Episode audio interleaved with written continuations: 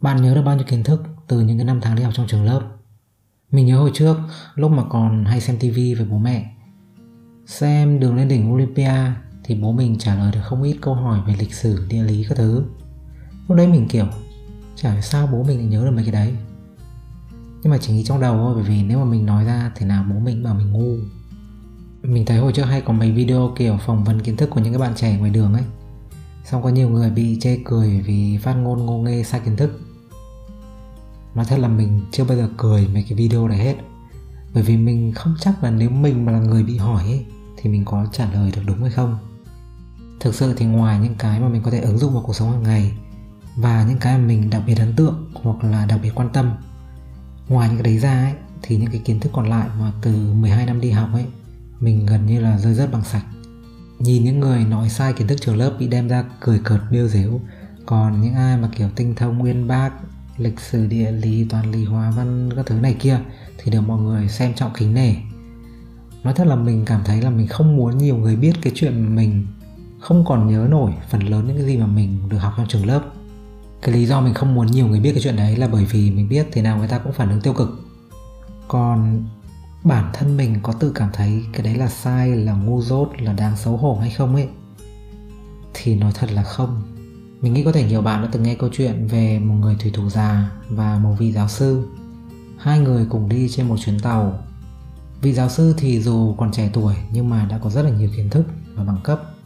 Còn cái người thủy thủ già thì lại ít học. Mỗi buổi chiều thì người thủy thủ già thường đến phòng của vị giáo sư để nghe cái vị giáo sư trẻ tuổi này nói về những cái chủ đề khác nhau và cái ông thủy thủ già ấy, ông ấy thấy rất là ấn tượng với những cái kiến thức uyên bác của vị giáo sư trẻ tuổi. Một hôm giáo sư hỏi ông thủy thủ, bác đã học địa chất bao giờ chưa?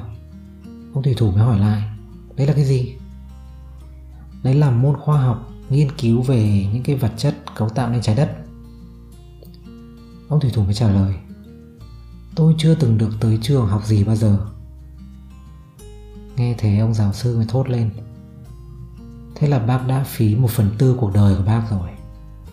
Những cái ngày sau đấy thì mỗi ngày cái vị giáo sư lại hỏi ông thủy thủ về một cái lĩnh vực khác nhau. Ba đã học hải dương học bao giờ chưa? Ba đã học về khí tượng bao giờ chưa? Và lúc nào câu trả lời của ông thủy thủ cũng là ông chưa từng được tới trường học gì bao giờ. Thế là bác đã lãng phí 3 phần tư cuộc đời của bác rồi. Đến một ngày, ông thủy thủ bỗng nhiên chạy vào phòng của vị giáo sư và hỏi Giáo sư biết bơi không? Không, tôi không biết bơi. Sao đó ba? Hóa ra là con tàu nó đã đâm vào một cái tảng đá và đang chìm dần. Những cái người biết bơi thì sẽ tự cứu được mình.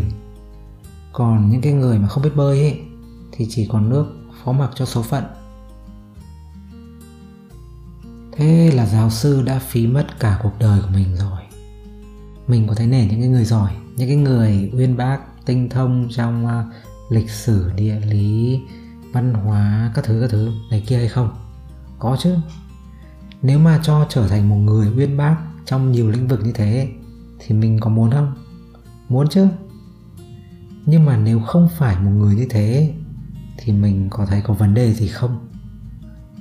Thật sự là không. Kiến thức đối với cá nhân mình, hoặc là cái mà mình có thể ứng dụng được trong cuộc sống của mình, hoặc là cái mà mình thực sự quan tâm, hứng thú, hoặc là cả hai, tức là mình vừa thích và vừa có thể sử dụng được trong cuộc sống. Những cái kiến thức mà mình thực sự quan tâm, hứng thú thì có thể kể đến như là chụp ảnh, làm video, dinh dưỡng, tập luyện, tâm lý học, ngoại ngữ, vân vân. Những thứ mà mình không hứng thú nhưng mà mình cần để sử dụng trong cuộc sống như là tính toán cơ bản, nấu ăn, dọn nhà, lái xe. Còn những cái kiến thức mà không thuộc vào nhóm nào trong cả hai nhóm kể trên thì dù mình có từng thuộc lầu lầu đi chăng nữa đến lúc mà kiểm tra xong, thi xong, nó cũng dần rơi rớt bằng sạch. Trong xã hội thì có những cái kiến thức, những cái công việc, ngành nghề được nhiều người đề cao, coi trọng. Và có những cái công việc, những cái kiến thức mà không nhận được đánh giá tương tự, hay thậm chí là bị coi nhẹ, bởi vì cho là đấy chỉ là những công việc lao động chân tay. Dẫn đến một cái suy nghĩ là người làm nghề này thì là thành công, thành đạt, là đáng tự hào. Còn người làm nghề kia thì là thất bại, là ít học cá nhân mình không nghĩ là chúng ta có thể đặt con người lên cái cán cân so sánh như thế được. Như trong câu chuyện về cái vị giáo sư và cái người thủy thủ già. Đặt trong hoàn cảnh xã hội thì một cái vị giáo sư uyên bác thường sẽ được người ta coi trọng hơn là một cái người thủy thủ già ít học. Cái người thủy thủ già có thể chưa từng được đến trường để học về bất cứ cái gì, nhưng mà ông ấy sẽ có những cái kiến thức cần thiết cho công việc và cuộc sống của một thủy thủ cụ thể ở đây là khi mà cuộc sống đòi hỏi ông phải biết bơi thì ông đã có sẵn cái kiến thức và kỹ năng đấy từ cái công việc của một thủy thủ. Và nhờ đấy là tự cứu sống được mình. Khi mà bạn cần xây nhà thì bạn sẽ cần đến những người thợ xây. Hỏng điều hòa thì cần thợ sửa điều hòa. Hỏng xe cần thợ sửa xe. Toilet tắc thì cần người chuyên thông tắc toilet. Chứ lúc đấy bạn đâu có cần giáo sư, tiến sĩ hay là ai uyên bác tinh thông về lịch sử, địa lý, toán lý hóa này kia để làm gì đâu khi mà toilet tắc ấy, thì cái người có giá trị nhất với bạn bây giờ ấy là một người có chuyên môn về thông tắc toilet. Chứ không phải là cần bất cứ cái kiến thức hàn lâm học thuật gì ở đây hết. Những cái công việc mà mình vừa nhắc đến ấy, đấy đều là những công việc lao động chân tay. Nhưng mà đều cần phải có những cái kiến thức chuyên môn để có thể hoàn thành được tốt. Và với mình thì đấy là ý nghĩa của kiến thức. Bạn có thể không biết những cái thứ mà nhiều người biết, không biết những cái kiến thức mà nhiều người biết, nhưng mà bạn biết những cái kiến thức nó cần thiết với cái cuộc sống của bạn. Những cái kiến thức mà bạn cần trong cái cuộc sống hàng ngày của bạn để bạn có thể tạo ra giá trị, để có thể tự nuôi sống bản thân, làm người tốt, một người có ích. Với mình thì thế là đủ. Mình từng nghĩ là chỉ có mỗi mình là kiểu quên sạch kiến thức trường lớp như thế. Cho đến khi mà mình hỏi những cái bạn bè xung quanh mình, từ những người mà lớn hơn mình gần chục tuổi, đến những người nhỏ hơn mình cũng gần chục tuổi luôn, vừa ra trường, cả người Việt lẫn người nước ngoài luôn nhé hầu như là không có ai nhớ nổi những cái kiến thức được học trong trường lớp. Mình nói là hầu như, nhưng mà thực ra là chỉ có đúng một người là nhớ vanh vách kiểu kiến thức hóa học. Bởi vì đấy là môn mà nó thích. Còn những người còn lại, mặc dù đều là rơi rộng gần hết kiến thức như mình, nhưng mà không một ai có thu nhập dưới 20 triệu một tháng cả. Mình không coi thường kiến thức. Mình rất thích học ở đằng khác, nhưng phải là học về cái mà mình thực sự quan tâm, cái mà mình thấy có cái tính ứng dụng trong cái cuộc sống của mình. Nếu mà mình em bản thân mình học về một cái gì đấy chỉ vì theo quan niệm của nhiều người thì đấy là cái mà ai cũng phải biết, ai cũng phải học. Học chỉ để không bị người khác đánh giá. Trong khi là bản thân mình chưa thực sự quan tâm, chưa thực sự thấy được cái lợi ích từ nó, thì mình cảm thấy như thế đang làm sai lệch đi cái ý nghĩa, cái mục đích của việc học.